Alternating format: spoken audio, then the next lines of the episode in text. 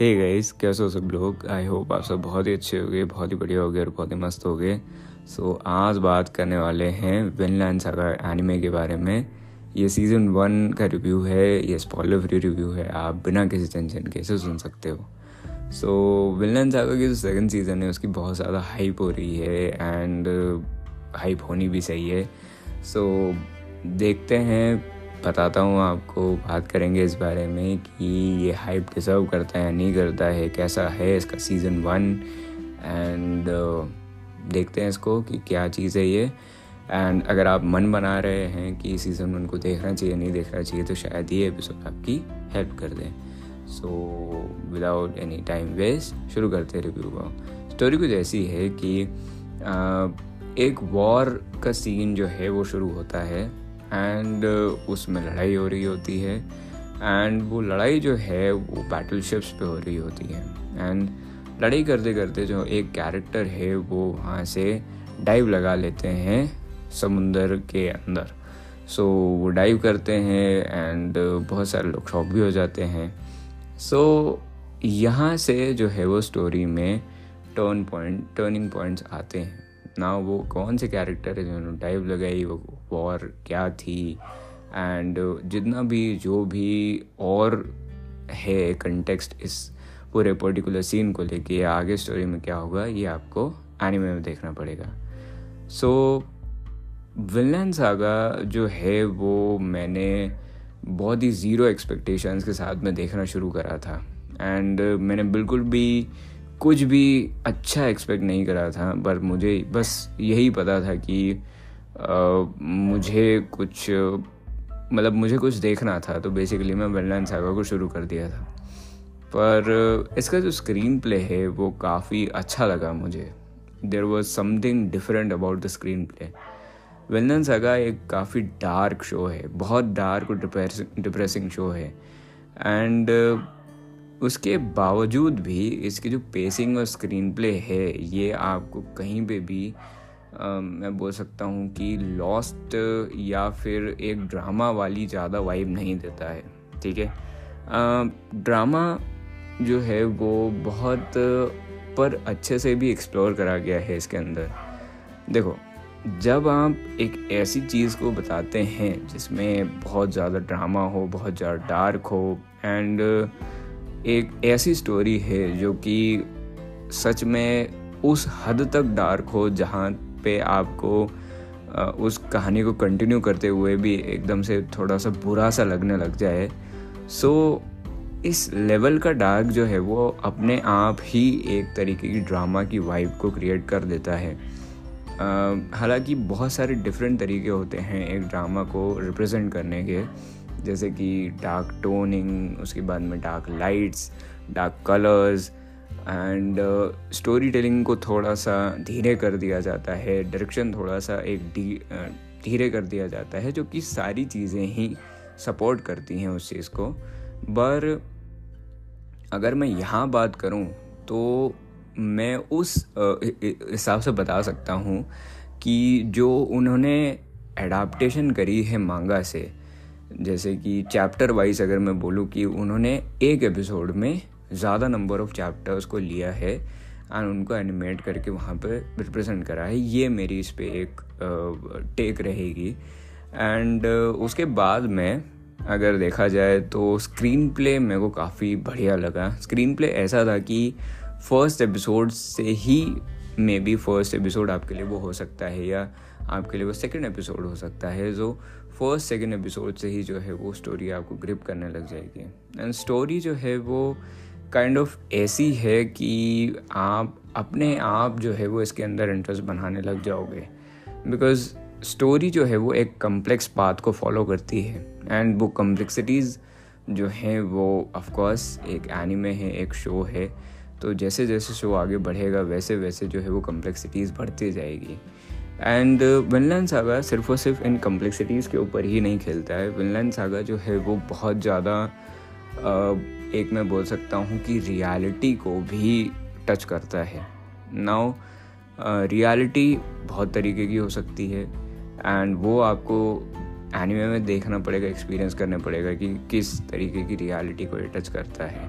सो villain saga की जो एक और अप्रोच है वो ये है कि विलन सागा की जो स्टोरी लाइन है, वो जैसा कि मैंने बोला आपको रियलिटी तो जिस तरीके से उन्होंने उस प्लॉट को या उस एस्पेक्ट को एक्सप्लोर करा है, वो देखने में काफ़ी अच्छा लगता है एंड वो देखने में काफ़ी अलग लगता है। उसके बाद में बहुत सारे ऐसे कैरेक्टर्स हैं इस एनिमे में, बहुत सारे ऐसे अच्छे और वेल रिटन कैरेक्टर्स हैं इस एनिमे में और इतनी बढ़िया तरीके से उनका बेस बनाया गया है उनको डायरेक्ट करा गया है उनकी कहानी को बताया गया है उनको डेवलप करा गया है उनका पूरा बैकग्राउंड हमें बताया गया है उनकी स्टोरी बताई गई है। सो so, जो एक कैरेक्टर का इम्पैक्ट होता है वो काफ़ी बढ़िया लगता है यहाँ पे। एंड जिस तरीके का भी वो इम्पैक्ट डाल रहा है वो कैरेक्टर चाहे वो पॉजिटिव हो या नेगेटिव हो उसको उन्होंने बहुत बढ़िया तरीके से घुमाया है। मतलब आप जो है वो बहुत कंफ्यूज रहोगे about what about what the verdict you should give to the character आपका जो एक वर्डिक्ट होता है या आपका जो भी एक परसेप्शन होता है। सो वो एक मैं बोल सकता हूँ कि आपको सोचने पे बहुत ज़्यादा मजबूर करेगा एनीमे कि किस तरीके का होना चाहिए। उसके बाद में एनिमेशन तो यार गजब की थी। I I just love the animation I just love the colours and I think so Madhouse के बाद में I loved Bones and Bones studio मेरे को बहुत ज़्यादा पसंद है पर Wit is doing really wonderful job and उन्होंने बहुत ही ज़्यादा बढ़िया तरीके से इसको एनिमेट करा है। एंड विट की जो कलर ग्रेडिंग होती है, वो मेरे को स्पेशली बहुत ज़्यादा पसंद आती है। जैसे वो एक येलो का थोड़ा टच देते हैं and in specially some dark anime so वो मेरे को पसंद आया एंड उसके बाद में it was it was really very good सबसे अच्छी बात है कि उसकी क्वालिटी बहुत अच्छी थी एंड सेकंड बात है कि उसका जो मैं बोल सकता हूँ कि फ्लूडिटी है, वो भी बहुत अच्छी थी। So I really like the animation उसके बाद में आर्ट वर्क आर्ट वर्क मेरे को सही लगा बढ़िया लगा। uh, जिस तरीके से उन्होंने पूरा का पूरा सेटअप डेवलप करा है प्लॉट को लेके of course the credit goes to the manga का बिकॉज़ उन्होंने पूरी की पूरी जो स्टोरी है उसको सोची है उसको उसके अराउंड रिवॉल्व करवाई है। बट एक्चुअली में the the way they adapted it was also really very good setup अच्छा है। उसके बाद में uh, ये जो शो है वो एक ऐसा शो है जो आपको एक मैं बोल सकता हूँ कि अलग सा एक्सपीरियंस देने वाला है। It is going to be one of the best shows you could ever witness okay and I think so कि वेलनन सागा उन एनिमे में से एक है। जिसका सीज़न वन मुझे बहुत इम्प्रेसिव लगा था. As a season one as a starting season वो बहुत ज़्यादा स्ट्रॉन्ग था. एंड मुझे ऐसा लगा कि ये सीज़न जो है, वो ऑलमोस्ट परफेक्ट है. ऑलमोस्ट नियर परफेक्शन है. इसके अंदर कोई भी ऐसी गलती नहीं थी, या कोई भी ऐसी मिस्टेक नहीं थी जो कि मुझे मिली. एंड कोई भी पर्सपेक्टिव हो, चाहे वो हाँ इससे मेरे को एक और याद आया कि एक और जो इसमें चीज़ अच्छी थी, वो थी इसकी फाइटिंग कोरियोग्राफी बहुत ही अलग तरीके की फाइटिंग कोरियोग्राफी इसके अंदर यूज़ करी गई है and fighting is like one of the best aspect of this anime क्योंकि जैसे वो कैरेक्टर्स लड़ते हैं, जिस तरीके से वो कैरेक्टर्स लड़ रहे हैं एंड जो स्ट्रैटजीज़ हैं एंड जो भी चीज़ें हैं, जो कि उसमें बताई गई है, वो बहुत सही है। उसके साथ में ही, जैसे कि मैंने आपको कैरेक्टर डेवलपमेंट के बारे में बताया था सो कैरेक्टर आर्क्स जो हैं वो काफ़ी सही लगे मुझे एंड कैरेक्टर आर्क्स को उन्होंने बहुत बढ़िया तरीके से एक्सप्लेन करा है एंड जो इस पूरे के पूरे वेंडलैंड सागा की जर्नी में एक बहुत ही प्रोमिनेंट चीज़ होने वाली है, वो उन्होंने शुरू में ही डिस्क्राइब कर दी थी, पर ये ज़रूर एक बात है कि वो उसको आगे तक कैसे ले जाएँगे एंड कहीं ना कहीं एक जो चीज़ मुझे लगती है, वो ये लगती है कि कैरेक्टर्स को एक फोर मतलब एक कमी के बारे में बता रहा हूँ यहाँ पे। ऐसे हालाँकि मुझे ज़्यादा कमी लगी नहीं थी, पर वो मेरी सोच के हिसाब से कमी है। शायद आपके हिसाब से वो एक कमी नहीं होगी। कुछ एक कैरेक्टर्स जो थे, उनको एक लाइटर शेड देने की कोशिश करी गई है। पर उन्होंने बहुत ही भयंकर भयंकर जो है वो बुरे काम किए हैं एज़ पर द एनिमैन मांगा सो वहाँ पे उनको एक शेड देना, उसको टर्न अराउंड करने की कोशिश करना, ये मुझे थोड़ा सा समझ नहीं आया था। अब इसका एक और रीज़न हो सकता है कि विनलन सागा के आगे भी सीजन्स आएँगे, उसमें भी वो चीज़ें बताएँगे, उसमें भी वो एक एस्पेक्ट ऑफ़ और टर्न जो है वो अपना जो पॉइंट है वो वो एक्सप्लेन करेंगे। सो so, इसीलिए मैंने इसको एज अ मिस्टेक नहीं माना। एंड uh, इसलिए मैंने मेरे पर्सपेक्टिव से आपको बताया। पर आपके पर्सपेक्टिव से आप जिस तरीके से शो को देखते हैं एंजॉय करते हैं आपके लिए अलग हो सकता है। ठीक है? सो so, आगे बढ़ते हैं। उसके बाद में इज़ द एंटेगनिस्ट या बोल सकता हूँ मैं कि द नेगेटिव्स सो वो मुझे काफ़ी अच्छे लगे। एंड उसी चीज़ से मुझे थोड़ी सी दिक्कत हुई थी। जैसा कि मैंने आपको ये थोड़ी देर पहले एक्सप्लेन करा the negative positive shades so उससे ही मेरे को थोड़ी सी दिक्कत हुई थी। बट इट्स ओके अपना अपना एक, हर एनिमे का अपना स्टोरी टेलिंग का तरीका होता है। It's good so dramatic direction मैं आपको बोलूँगा कि ड्रामेटिक डायरेक्शन है इसमें। पर बहुत ज़्यादा नहीं है। देखो या तो एक शो बहुत ज़्यादा ड्रामा वाला हो सकता है सो उसमें ड्रामेटिक डायरेक्शन जो है वो थोड़ा सा पीछे हट जाता है। क्योंकि आप अगर एक ऐसा शो देख रहे हैं जिसमें अंदर ड्रामा है मतलब it is going to take lords and lords of time lords and lords of time to develop and जब वो डेवलप्ड स्टोरी में एकदम से जो है वो एकदम से आपको एक टर्न मिलेगा या ट्विस्ट मिलेगा बिकॉज़ आपको इतनी लंबे समय के लिए उन्होंने कैप्टिवेट करके रखा है आपको उसमें इंटरेस्टेड रखा है उस चीज़ में। सो so, जब आप इंटरेस्टेड होंगे एंड उसका रिवलेशन होगा सो so, ये ड्रामा का मोस्टली यूजुअली ड्रामा का तरीका होता है एक स्टोरी को बताने का। सो so, और ड्रामेटिक डायरेक्शन कैसी होती है? ड्रामेटिक डायरेक्शन में आप एकदम एकदम मैं बोल सकता हूँ कि edge of the seat experience रहता है। कॉन्स्टेंटली कॉन्स्टेंटली आपके साथ में धड़ाधड़ धड़ाधड़ धड़ाधड़ चीज़ें हो रही होती है। टोन्स ट्विस्ट ये, वो। और एकदम फास्ट पेस्ड आपको चीज़ें दिखाई जाती है। स्टोरी टेलिंग एकदम फास्ट पेस्ड होती है। And turns and twist and turns and twist and turns and twist करके आपको बड़ा सा कंक्लूजन दिया जाता है। बहुत सारी चीज़ें होती है। सो so, दोनों ही एस्पेक्ट्स की जो है वो अपनी अलग चीज़ें हैं। सो वेलन सागा में ड्रामा को यूज़ करा गया है। एंड रेवोल्यूशन पॉइंट्स जो है वो धीरे से बताए गए हैं। बट अगेन इसमें भी ट्विस्ट है। सो विलन सागा का जो डायरेक्शन है वो इतना ज़्यादा जो है वो आ, मैं बोल सकता हूँ कि ड्रामा वाला नहीं लगता है। ड्रामा वाली अप्रोच ज़रूर ली है उसने। बट अलग तरीके से एक्सप्लेन करा है। सो so, ये पॉइंट मुझे लगा। बाकी आपको ब्यूटीफुल कैरेक्टर आर्क्स मिलेंगे इसके अंदर। एंड कैरेक्टर uh, के जो शिफ्ट्स हैं वो बहुत सही मिलेंगे। सो so, अगर मुझे ये बोलना होगा कि इस एनिमे में मुझे सबसे या इस फ़र्स्ट सीज़न में मुझे सबसे अच्छे एस्पेक्ट्स क्या लगे सो so, वो मैं बोलूँगा कि कैरेक्टर आर्क्स कैरेक्टर शिफ्ट्स बहुत अच्छे थे। उसके बाद में जो एनिमेशन है, वो बहुत अच्छा था। उसके बाद में फाइटिंग कोरियोग्राफी है, वो मेरे को बहुत अच्छी लगी। एंड उसके बाद में द कैरेक्टर्स दमसेल्फ क्योंकि विलन सागर के जो के जो कैरेक्टर्स हैं, वो इसमें बहुत इम्पोर्टेंट रोल प्ले करने वाले हैं। हालाँकि मैंने मांगा नहीं पढ़ी है बट स्टिल जो स्टोरीज़ बहुत ज़्यादा डीप इम्पैक्ट रखती है अपने रीडर्स के ऊपर या अपने वॉचर्स के ऊपर। सो व्यूवर्स के ऊपर बेसिकली सो so, उनके जो कैरेक्टर्स होते हैं वो बहुत ही ज़्यादा डीप फिलोसफी या डीपली जो मैं बोल सकता हूँ कि एक इम्पैक्ट रखते हैं स्टोरी के ऊपर. क्योंकि स्टोरी जो है वो इनके अराउंड ही रिवॉल्व करती है. या ये स्टोरी के अराउंड रिवॉल्व करते हैं.